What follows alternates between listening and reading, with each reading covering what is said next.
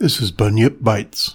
The eastern castle stands tall and high. Far and wide stretch the towers that guard it.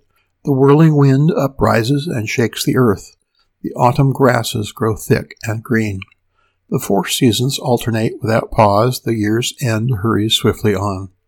The bird of the morning wind is stricken with sorrow. The frail cicada suffers and is hard pressed. Free and clear, let us loosen the bonds of our hearts.